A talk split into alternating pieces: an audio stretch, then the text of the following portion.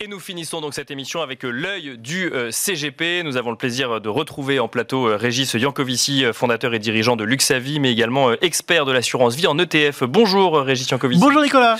Bienvenue sur le plateau de Smart Patrimoine. on va évoquer ensemble avec vous deux sujets. Bah, un, déjà les raisons de la sous-performance de la gestion active, mais ce qui va nous amener aussi à nous poser la question de savoir combien de fonds de gestion active tiennent dans la durée quelque part et combien disparaissent si on regarde sur les dix dernières années? Peut-être un mot déjà sur la performance des fonds actions sur les euh, dix dernières années, Régis Jancovici Oui, c'est ça. Alors c'est une donnée qui, qui revient parce qu'il y a des études très fréquentes sur le sujet et il faut reconnaître que la, euh, le, contenu est un peu euh, le même chaque année. On a, sur une période de 10 ans glissant, à peu près 90 à 95 des fonds de gestion active qui sous-performent leur indice de référence. D'accord. C'est-à-dire que euh, vous avez une probabilité de trouver votre fonds surperformant extrêmement euh, limitée. Et donc, euh, c'est ce qui explique entre autres le succès des ETF, mais le sujet que j'aurais voulu un peu discuter avec vous, Nicolas, c'est cet effet de, de taux de survivance des fonds de gestion active. Parce que beaucoup, beaucoup disparaissent, sont fermés, sont fusionnés. Et là, les, statistiques sont aussi euh, édifiantes, puisqu'il y a quasiment un fonds sur deux qui disparaît sur euh, une période de 10 ans. Vous avez une chance sur deux de voir votre fonds disparaître. D'accord. Et, ça, ça s'explique quoi, par quoi? Par une, sous-performance? Par des changements de gouvernance ou de stratégie euh? Alors, ça s'explique évidemment par un, un non-succès du fonds, qui lui-même s'explique par une... Alors, soit par une sous-performance, soit parce que la thématique n'est plus intéressante. Regardez aujourd'hui un gérant euh, qui gère euh, sur la Chine. Euh, la Chine sous-performe les indices mondiaux.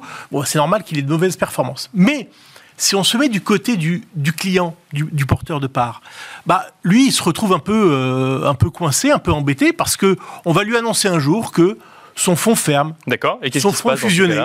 Alors évidemment, euh, je tiens à rassurer euh, tous ceux qui nous regardent, son argent ne disparaît pas. Hein. Euh, mais il va être souvent transféré sur un fonds sans odeur ni saveur, un, paquebot qu'il ne voulait peut-être pas. Il va en quelque sorte cristalliser sa sous-performance. Bien sûr, Parce qu'en plus, il ne va pas être, il ne va pas savoir forcément les raisons de la contre-performance. Est-ce que c'est une un mauvais choix ponctuel. Est-ce que ce mauvais choix a été vendu? Est-ce qu'il y a une capacité de rebond? Et il ne trouvera pas forcément un fonds équivalent pour se refaire, pour, pour rebondir.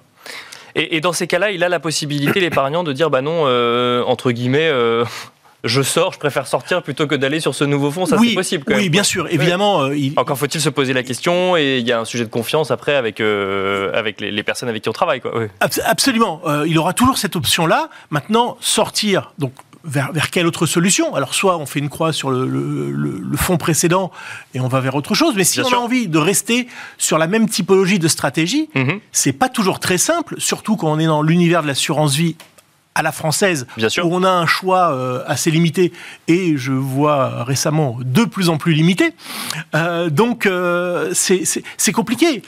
Et donc moi, ce que j'ai envie de, de, dire à tous ceux qui nous regardent, et c'est un sujet vraiment qui me tient à cœur, c'est faites sortir la stratégie d'investissement du véhicule d'investissement. D'accord. Et on revient évidemment sur l'ETF. L'ETF, c'est pas seulement, c'est, mais pas seulement, une économie c'est pas seulement euh, environ euh, un 80% de frais euh, en moins.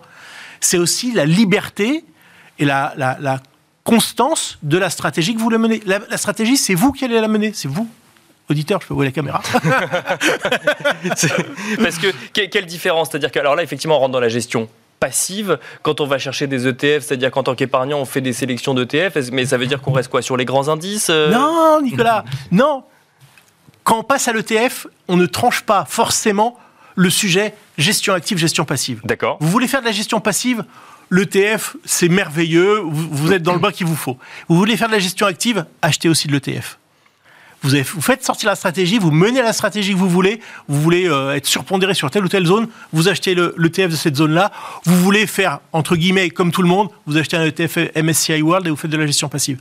Mais faites-le en ETF Merci beaucoup, euh, Régis Yankovici, le sujet, hein, gestion active avec euh, des ETF, un sujet dont on pourrait, pourrait continuer à aborder pendant des heures. Merci beaucoup, en tout cas, Régis Yankovici, de nous avoir accompagnés sur le plateau de Smart Patrimoine. Et quant à nous, on se retrouve très vite sur Bismart.